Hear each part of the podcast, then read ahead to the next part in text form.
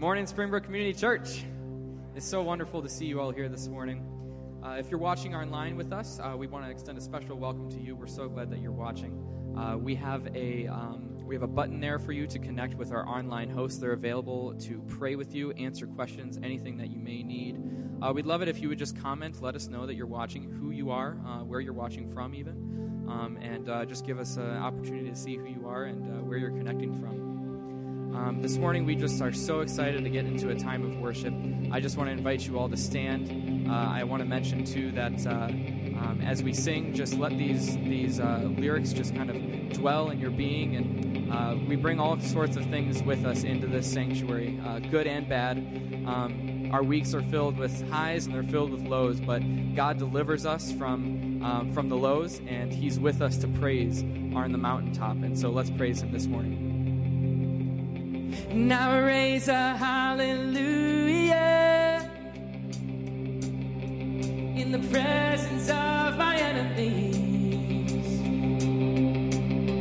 Now raise a Father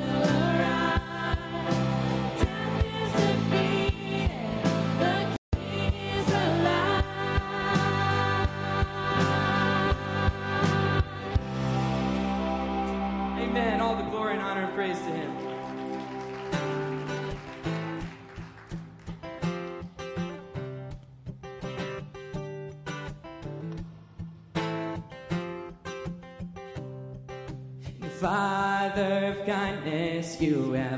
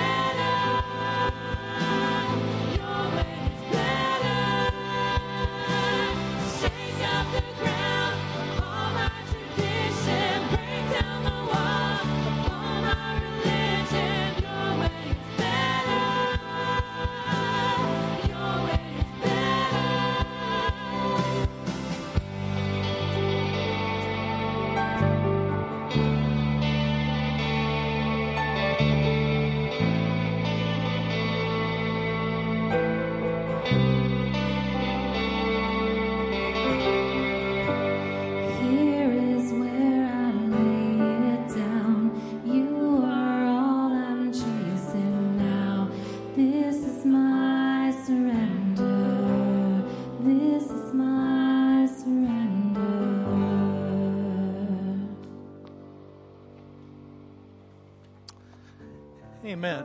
Jesus' way is better, isn't it? This morning we come together to uh, to celebrate uh, communion as a church family. We do that at the beginning of every month, and we're so glad that you're with us today as we celebrate um, Communion Sunday. And so we've got uh, the communion elements that are up at the front. And uh, any point during this next song, you want to make your way to the front, you can take the communion elements uh, back to your chair, and you can uh, take those as the Lord leads. And if you do have gluten allergies, I know we have some gluten-free options for you at the end of the tables on your left and your right.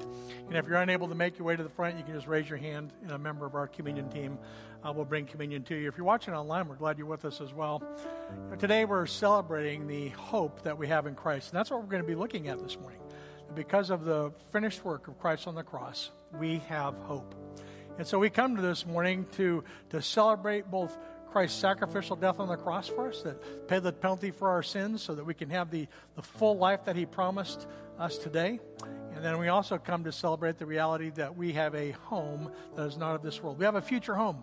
Christ is going to come back and he's going to gather all those that believe in him to spend eternity with him in heaven. And so we're celebrating that as well. But we're not just waiting around for heaven. We, we have life and we have life to the full today. And so that's my prayer for each of us that as we move through this communion time, that we would have an ever increasing sense of his presence in our life. We are praying for more of the power of the Holy Spirit working in our life uh, this year. And so as we move through communion this morning, uh, it's an opportunity for us to pray for more of the power and presence of Christ in our life. The disciples weren't quite sure what was going on at the very Last Supper when Jesus was sitting with them around that table at that Last Supper, but we know how the story ended today, and so we celebrate that.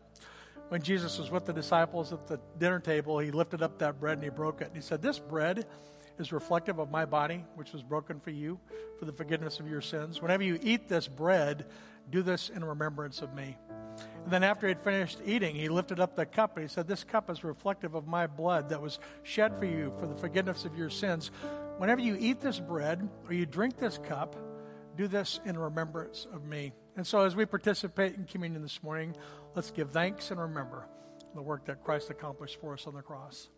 Father, I just want to thank you for this day you've given us today. I thank you for the finished work of Christ on the cross. I thank you for the hope that we have as a result of that work.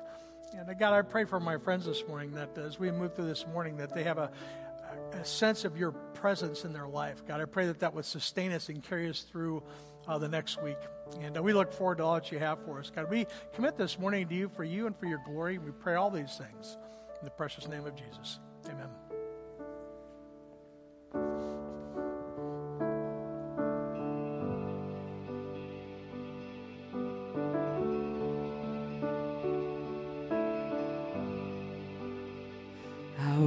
The chasm that lay between us. How high the mountain I could not climb. In desperation, I turned to heaven and spoke your name into the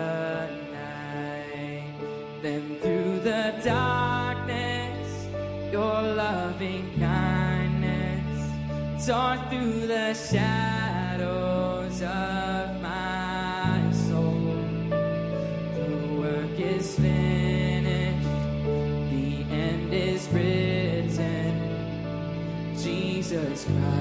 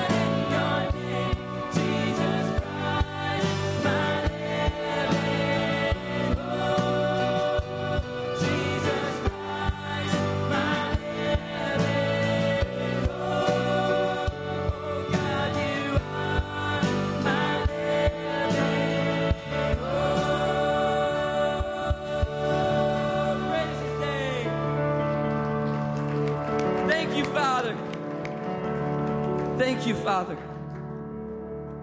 God, we come to you in the most humblest of form this morning. You paid the ultimate sacrifice. For the beings who you created, you paid the sacrifice so that you could spend forever with us. Father, you did that for those who didn't deserve it,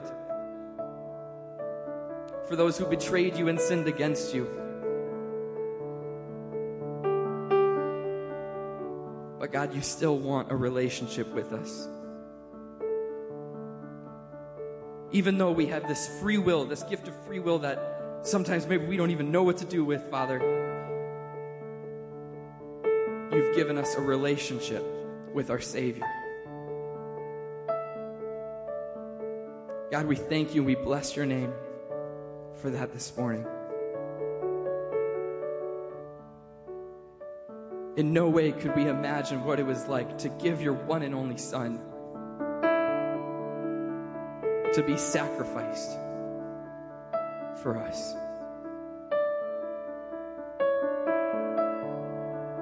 And the cries that came from heaven that day, the sorrow that would build, only to have an everlasting hope, an everlasting joy, only a few days later.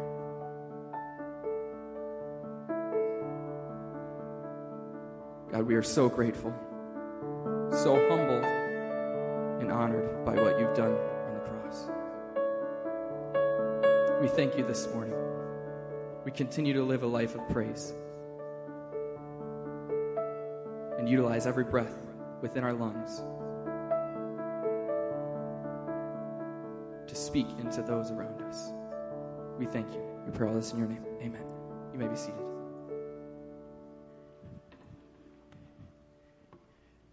Hey, good morning and welcome to Springbrook. We're glad that you're here worshiping with us. My name is Jeff. I'm one of the pastors here. Um, if you're here with us, there's a number of ways in which you can communicate that to us. Um, we have some cards if you're here with us physically at the end of the aisles. If you're online, you can use the online connection card, you know, or you can, you know, speak with some of the people who are in the chat there. You know, they're there to talk with you and pray for you, certainly. Um, if you want to text us, we have something a little bit different, you know, this week. If you're a regular attender, you know, of Springbrook, you can just text here to the 844-238-7507. Or if it's your first time, you can text the first time or new to that 844 number. And so we'd be happy to get to know you and to connect with you in that way if you're here with us, you know, you're the first or second time. So I just wanted to let you know about a few things that we have coming up. After the second service here today, we have another um, info session for our Guatemala trip. You know, that's occurring at the end of, you know, June of this year. And so, you know, here in the first service, if you want to, you can finish, you can stick around, you can go get breakfast or coffee or something and come back to be part of that, you know, after around, you know, noon or so. Uh, but we're going to be talking about um, those, you know, who are committing and then taking the next steps towards what we need to do in order to participate in that trip in June. And so um, you can communicate with us a couple different ways. You can talk to Mike or, you know, Kyle, uh, you know, Smoot, who's also intricately involved with that. Um, you can go to springbrook.org forward slash Guatemala or text you know, missions to that 844 number. And then uh, that way you can communicate you know, any questions or um, you know, decisions that you may have you know, for us. So, um, also, uh, coming up on March 9th, I'm very excited. The guys had their turn yesterday. Ladies, you have your turn coming up on March 9th when Aspire you know, is here. Um, they have a Bible teacher, they have a comedian, and then they have a musician. And so it's a great time for you guys for you guys, excuse me. That was yesterday. I need to make sure. For you ladies, you need to be able to come and enjoy your community together. Um, we're going to try and you know have some you know snacks and different things you know for you, and so um, it should just be a great time. Um, you can actually see us in the uh, office there. You know myself personally about you know tickets um, because you guys are you ladies are attenders of Springbrook. Be careful with my pronouns again here um, because you ladies are attenders of Springbrook, we actually give you a group, you know, pricing. So if you want to save a, little bit of money on a regular ticket, you can come uh, visit Barbara in the office or talk with me about that, and we'd be happy to you know, help you with those. Um, also, we need some uh, ladies in order to serve on that evening. And so, you know, we have a ticket for you if you're willing to do so. Not a lot that's involved with that. Um, you know, greeting people or, you know, uh, selling some of the merchandise for some of the performers. So um, certainly get in touch with me or our Dee Dubrock, who is our um, in charge of our women's ministries here if you have, you know, interest or questions along those lines. And lastly, um, if you took baby bottles in the past couple of weeks, this is just a reminder that we need you to bring those back next week. And so, if you're like me, it probably works best just to go to Saturday evening before you come back to church next Sunday and to set a reminder for you in order to put that with your Bible and the other stuff that you bring with you on Sunday morning so that you bring back those baby bottles filled with your coins or uh, you know cash or checks or whatever that you put in there. And then you know out in the foyer there'll be a place for you to put those. But we do uh, need to have those back you know by next week. Uh, we're also here you know during the week if you want to bring it back early because you don't trust yourself to remember sunday morning like myself as well.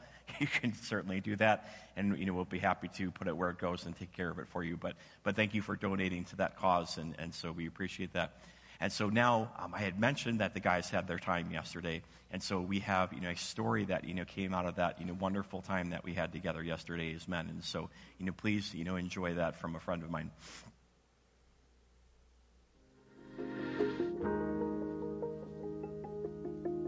Hi, fellow Springbrookers. My name is Darren Jocelyn. Myself and my family have been attending Springbrook since 2004. I've been involved in different ministries over the years, and most recently I am a small group coach as well as the men's ministry leader. What am I thankful for? Well, first and foremost, I'm thankful for my lovely wife, uh, who has been a total gift from God uh, and has been a tremendous mother to our children. I'm thankful that my two boys, who are uh, now young men, attended our No Regrets conference today. Um, so always good to see them.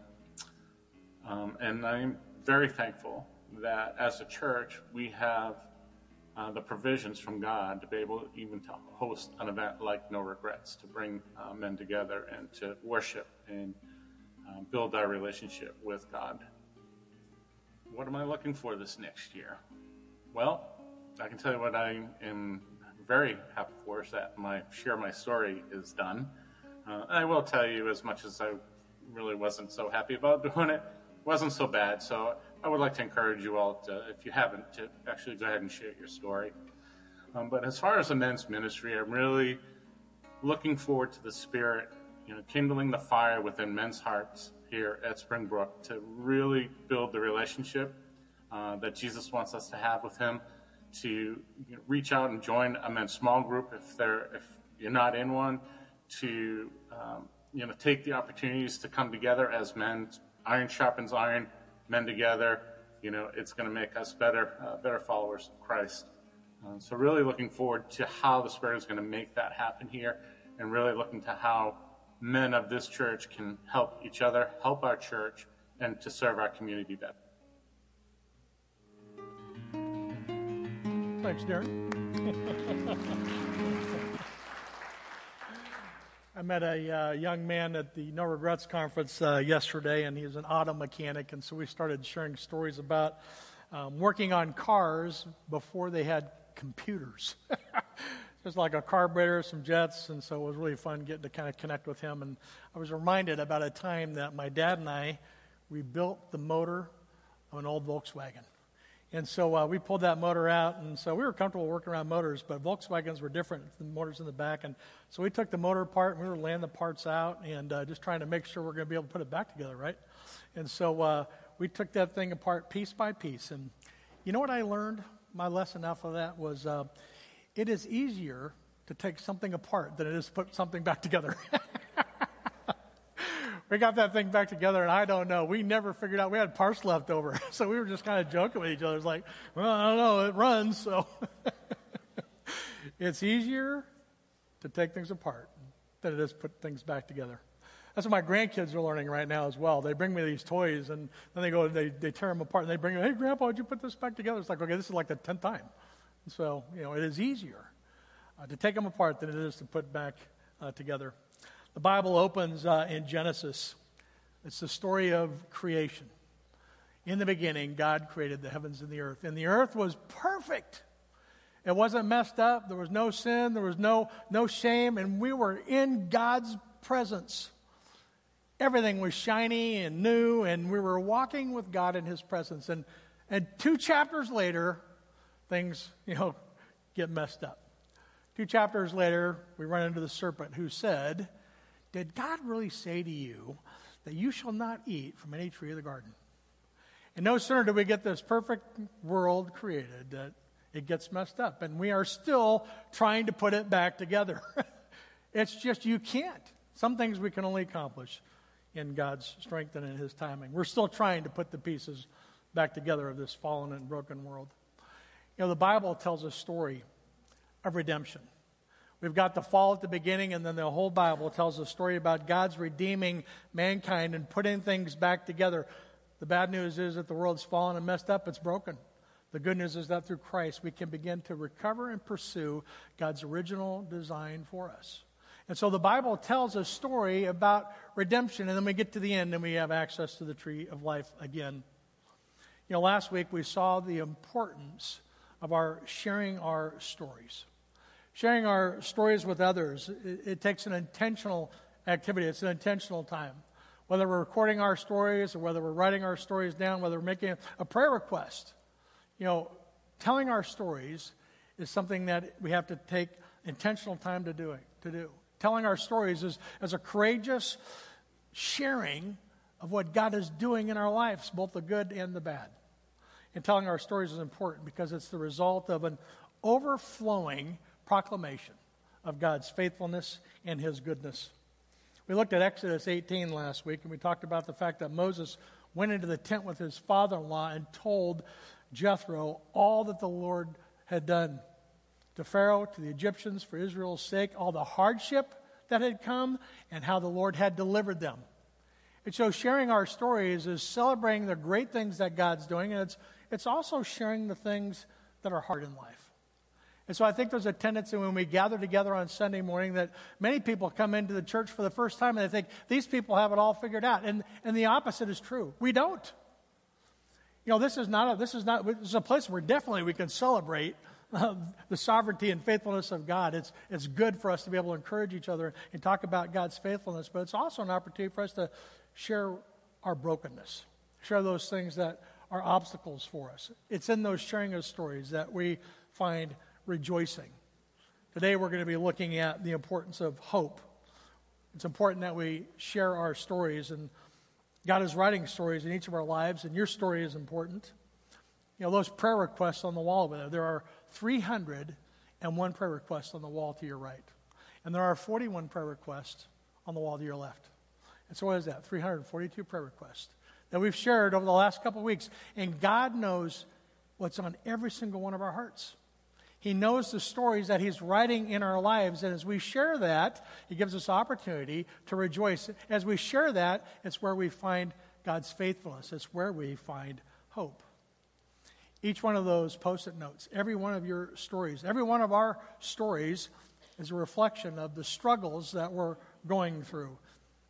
They're stories of resilience, they're stories of a reflection of unwavering faith and trust that God does, in fact, have a plan.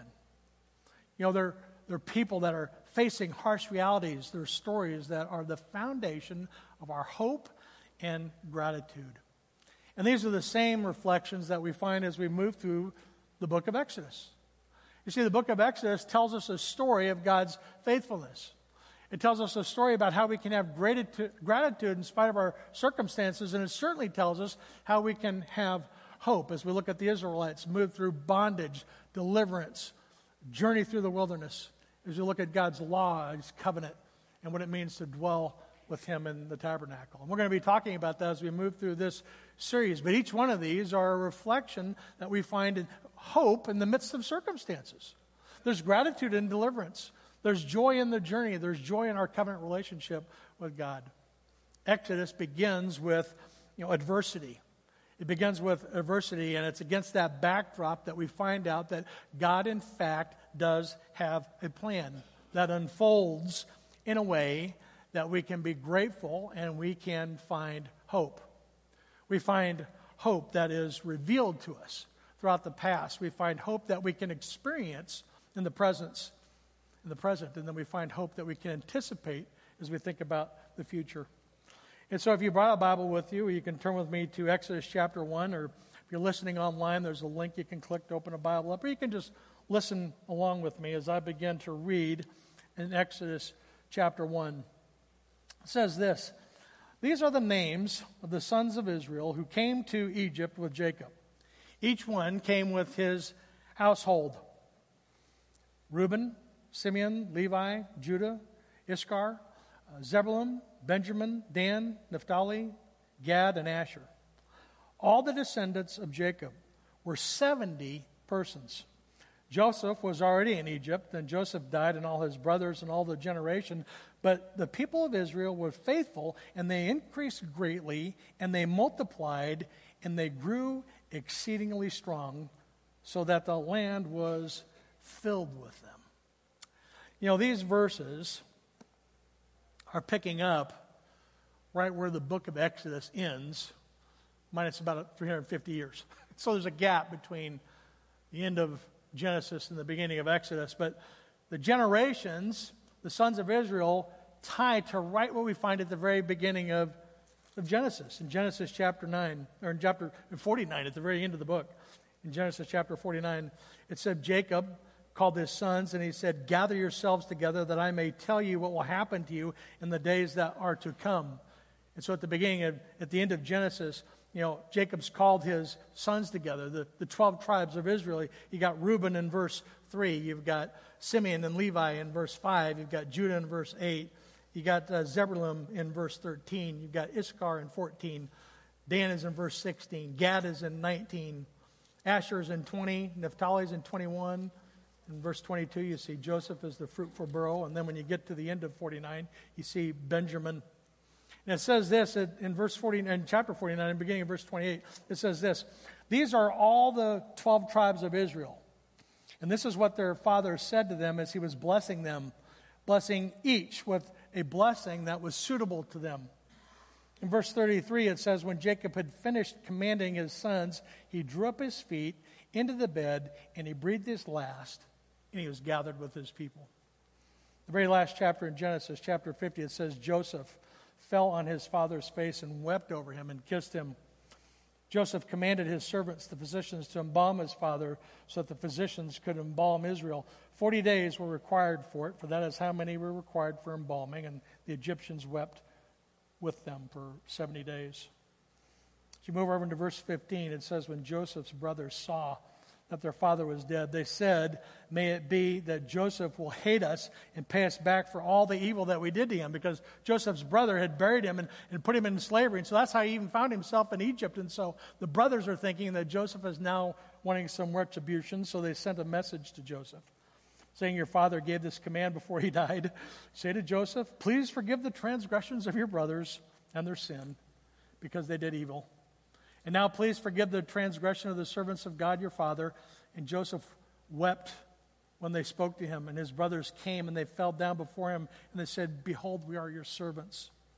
Joseph said to them, Don't fear, for I am in the place of God. As for you, you meant it evil against me, but God meant it for good, to bring about that many people should be kept alive as they are, in fact, today. Don't fear. I will provide for you and your little ones. And he comforted them, and he spoke kindly to them. All 70 of them. The tribe of Israel at this point has 70 people in it. And they find themselves gathered around together in Egypt. And he says, I'm going to provide for all of you, all 70 of you. And so at this point, Israel numbers among a whopping 70 people. Now, in Genesis chapter 21, there's a promise to uh, Abraham.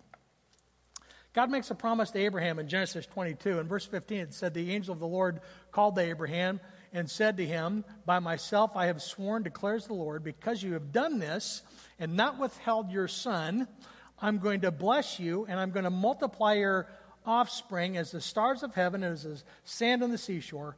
And your offspring shall possess the gate of its enemies and your offspring, and all the nations of the earth will be blessed because you have obeyed my voice. And so God promises Abraham this huge blessing, which right now numbers 70 in Egypt. And so that blessing is something that is carried forward as you move through Genesis. In fact, uh, when you get to uh, uh, uh Genesis chapter 32, Jacob is going to claim this promise for himself when he's in fear of his brother Esau trying to kill him. In verse uh, 11 of chapter 32, uh, Jacob said, Please deliver me from the hand of my brother, from the hand of Esau, for I fear him that he might come and attack me and the mothers with the children. But you said, surely you're going to do good and you're going to make your offspring at the sand, as the sand of the sea, which can't be numbered among the multitude. And so Jacob's saying, Don't, I can't be killed because I've got this promise that needs to be fulfilled, that the offspring are going to be numbered among the stars in the sand of the shore. And so he got this promise that is carrying through the book of Genesis that finds its fulfillment at the end of Genesis. And as you move into Exodus chapter 1, we find the people of Israel gathered together, 70 in number. But it's in two verses later that we're going to see they multiply. All the descendants were of Jacob were 70 persons. Joseph was already Egypt, in Egypt. And then in verse 7, two verses later, but the people of Israel were fruitful and they increased greatly and they multiplied and they grew exceedingly strong so that the land was completely filled with them. I love, I love the imagery of that. You know, it's like uh, when you look over a field and you just see nothing but rabbit or bunny heads. You know, it's just the land is completely filled with Israelites. And so we see, we move from 70 to the land being completely filled with them. It's being overtaken with them. There are so many, there are too many to number, and we see the promise of God begin to be fulfilled. And so their numbers have grown. But as a result of their numbers growing, so does the fear in the hearts of those that are in power. And so their numbers have grown. And, and in verse 8, it says, There arose a new king in Egypt Remember, there's, there's, there's a hundred, couple hundred years later, there's a new king over Egypt who did not know Joseph.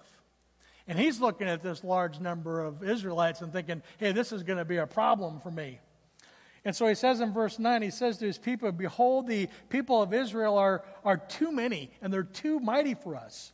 Come, let us deal shrewdly with them, lest they multiply, and if war, war breaks out, they join our enemies and they fight against us and they escape from the land. We, are to, we need to set taskmasters over them to afflict them with heavy burdens.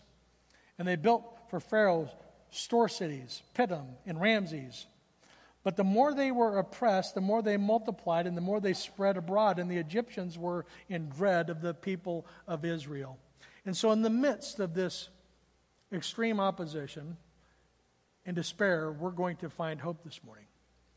You see, Pharaoh wanted to deal shrewdly with the Israelites, and to deal shrewdly is to deal in a, in a negative way that results in, in an advantage towards somebody. If, so if I'm dealing shrewdly with somebody, I'm dealing negatively in a way with them that's going to benefit me positively. And so he says, let's deal with them shrewdly. And then he says, we need to set taskmasters over them. And the taskmasters were the ones that assigned burdensome tasks to others. And then they supervised them harshly. And then he said, we need to have somebody that, we need to have taskmasters over them, and, and we want to afflict them. We want to, we want to cause them pain. We want to cause them trouble. And this is all happening intentionally.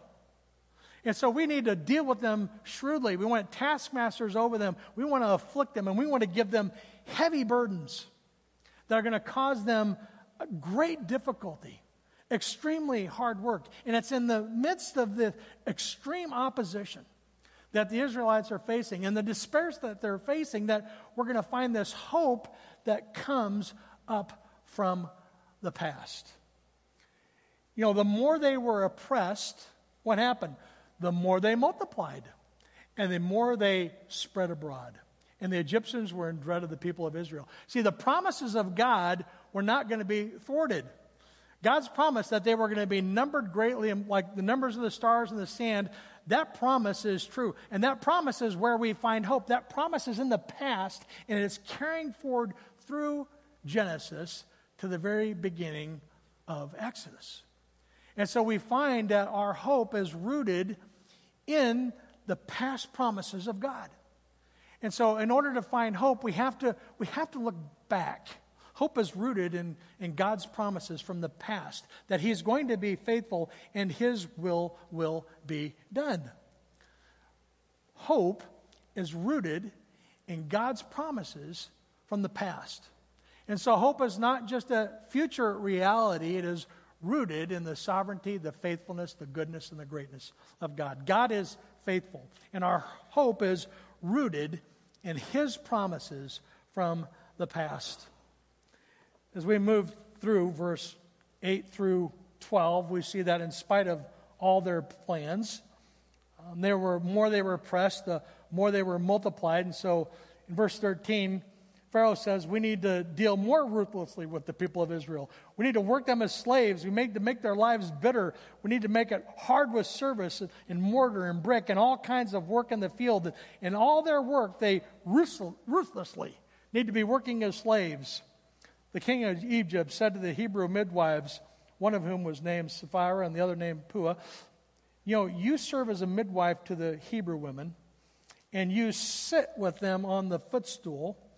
I want you to do this. If it is a son, I want you to kill the son. But if it's a daughter, you shall let them live.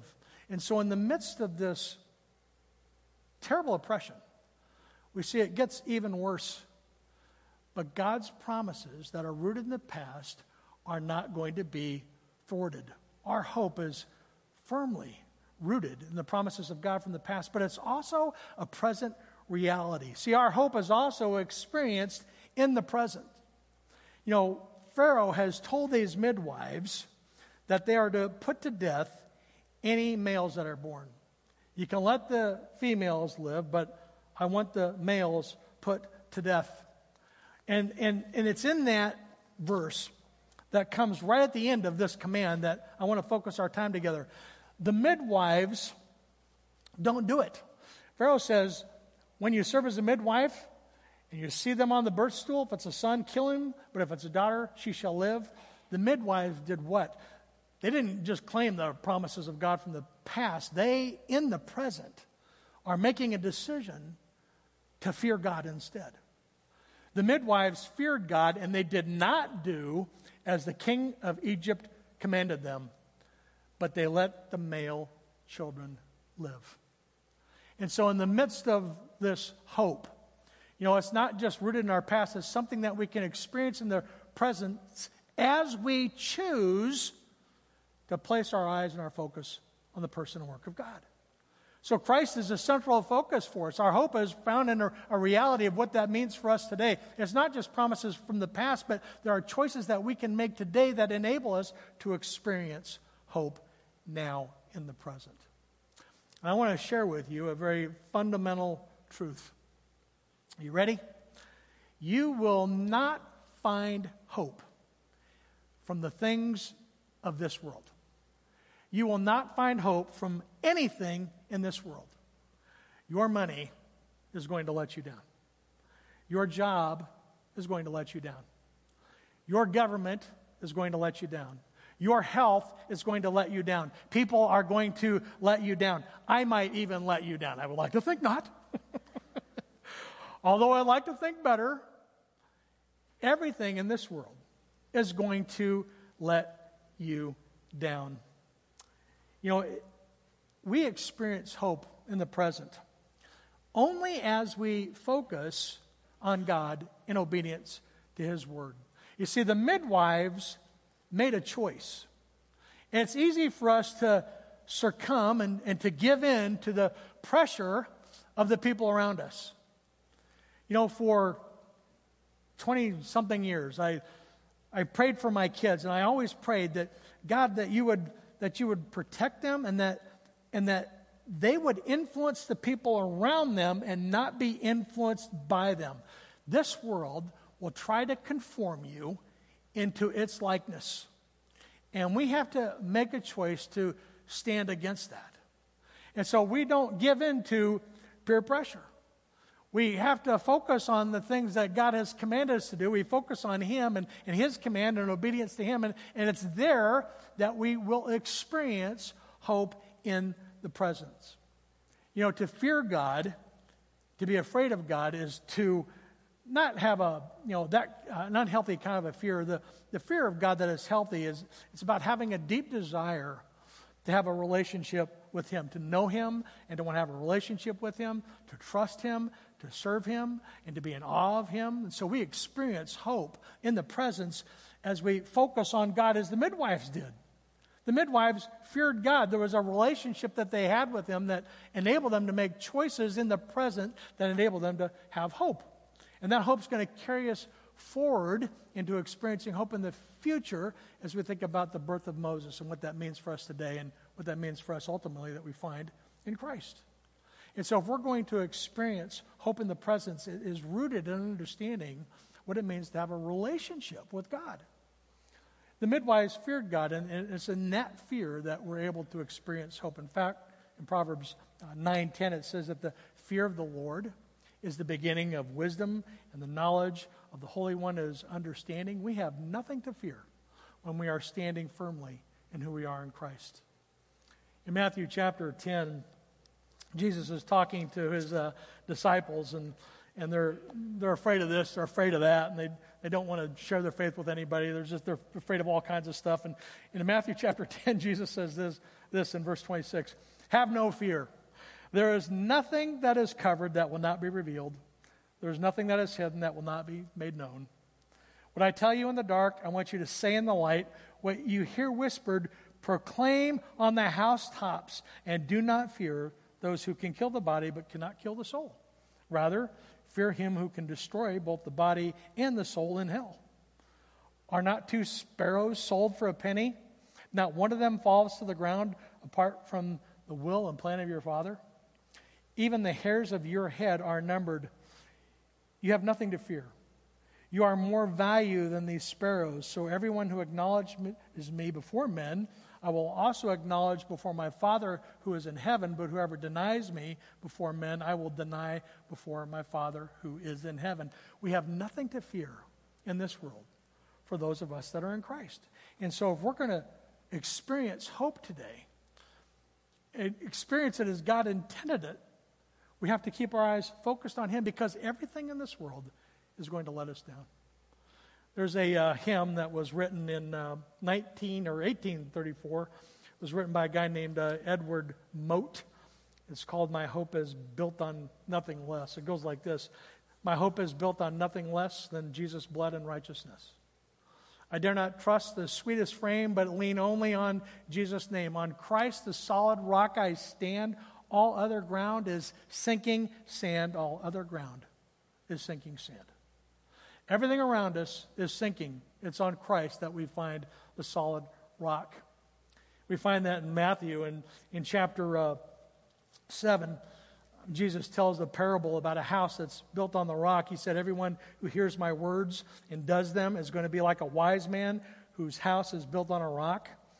The rains fell, the floods came, the winds blew, and they beat on that house, but it did not fall because it had been formed on the rock. And everyone who hears these words of mine and does not do them are going to be like the foolish man whose house is on the sand. But for those that have built their house on solid ground, that house is going to withstand. Hope that is not easily shaken, hope that is steadfast and sees us through the most obstinate uh, circumstances in our life. The hope that endures, the hope that is steadfast, the hope that matters, the hope that we can experience in the presence is found through our relationship with Christ and our relationship with God. And so the promises of God are what sustain us as, from the past as we move towards the present. But as we focus on Him and on His word and obedience, it's there that we find hope in the present. You know, hope is rooted in the promises of God from the past that is experienced in the present. And then hope is something that we anticipate with the future.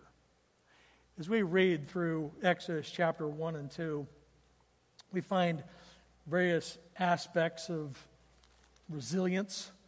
We find uh, unexpected sources of hope. We find divine providence.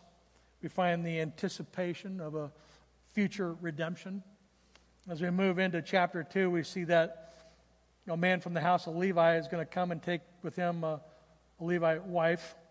They would conceive and bear a son, and when she saw he was a fine child, she hid him for three months, and when she could not hide him any longer, she took him, put him in a basket, daubed it with pitch, and she put the child and placed it among the reeds by the riverbank. And as the sister stood at a distance to know what would be done of him, the, the daughter of Pharaoh came down to bathe at the river, and while she was down there, she sees the basket among the reeds, and she sends her servant girl, and she took it. When she opened it, she saw the child, and she said, Behold, the baby was crying. She took pity on him. This is one of the Hebrew children. Then his sister said to Pharaoh's daughter, Shall I go and call you a nurse from the Hebrew women to, to nurse the child for you? And Pharaoh's daughter said, Go.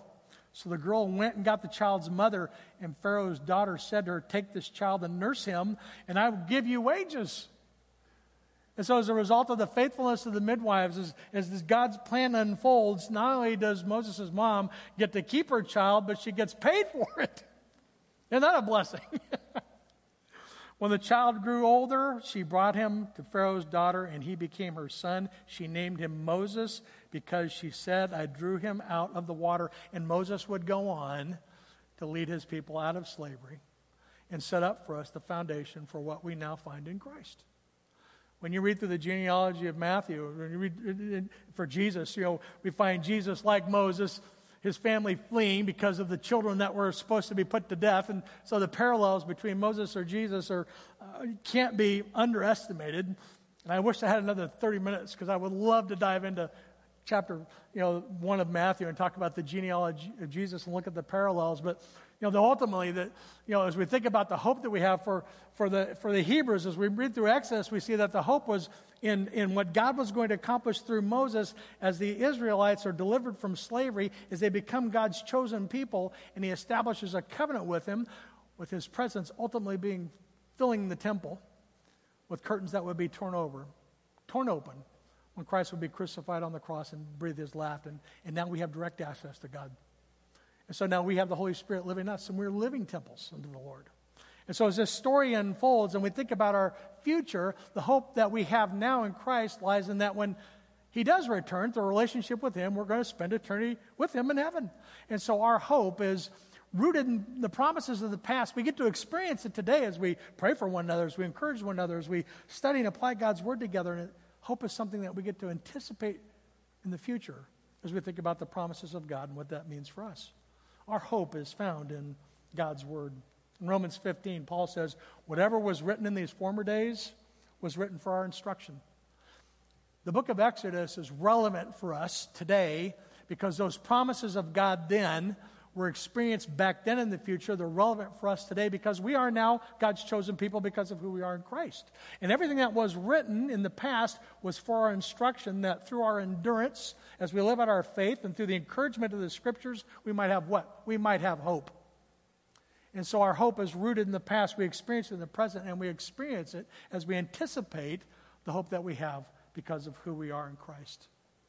Paul's writing to Timothy in chapter 4. He says, To this end we toil and we strive because we have our hope set on the living God, past, present, and future, who is the Savior of all people, especially for those who believe. And so we live in a time right now where people would have you place your hope in other things. We live in a time where our culture would have us build ourselves up and place our help in ourselves. And from a biblical perspective, though, we know that gratitude and hope are things that are rooted in understanding our identity in Christ. We understand that gratitude is an outpouring, an outpouring of our sharing our stories with one another. And, and gratitude is a theme that is going to serve us as we move through the year. But gratitude can only be an outpouring if we understand the reality of the hope that we have, if we share our stories and understand the reality of where true hope lies. And so I want to encourage you this morning if, if you are without hope, if you want more hope, if, you're look, if you know somebody that needs hope, hope is found in Christ and in Christ alone. And so if you have questions about how to have a relationship with Christ, would love the opportunity to talk with you about what that looks like. And so uh, having a relationship with Christ, living in fear of God, is an understanding that He is perfect and we are not. We are separated, and we need a relationship with His Son to be found in right standing with Him. And so we believe that Jesus Christ is God. We believe that He died on the cross for our sins. We believe that we can ask Him to come into our life and take residence in our life. And we can believe. And so that's what it means to believe. You know, we believe that Jesus is God. He died on the cross for our sins, and, and through our relationship with Him, we have hope. Hope that is rooted in the past, that we can experience today, and we can anticipate in the future.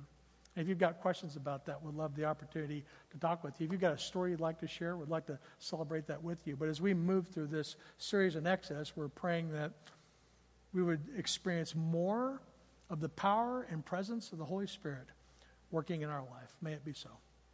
Father, we just thank you for this day you've given us today. And uh, we thank you that, uh, that we have an everlasting hope that is, that's unshakable.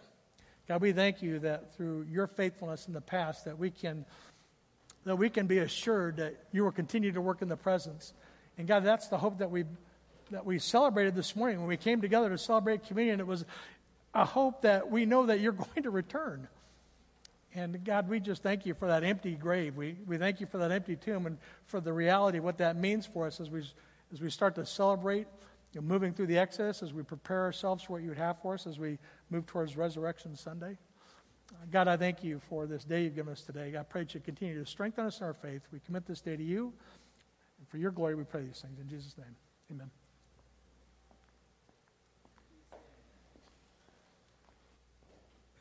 Stand as we continue in worship this morning.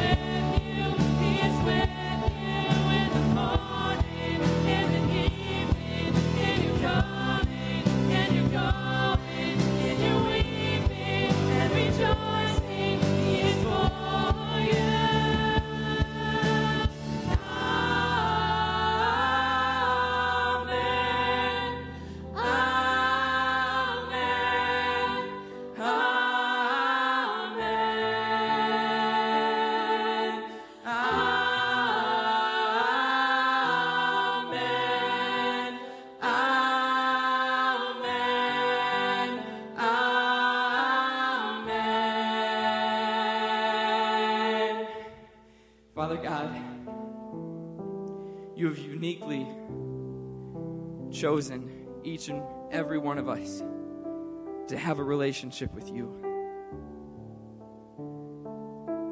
God, we thank you and we praise you for that. We thank you. Church, this morning as we prepare to leave this place, I want to encourage you. We have a hope in Christ that is found through the sacrifice that He has shown for us. And through that, He has called us to a unique and close relationship with Him. And through walking in that close relationship, He blesses us in a way that we couldn't even imagine.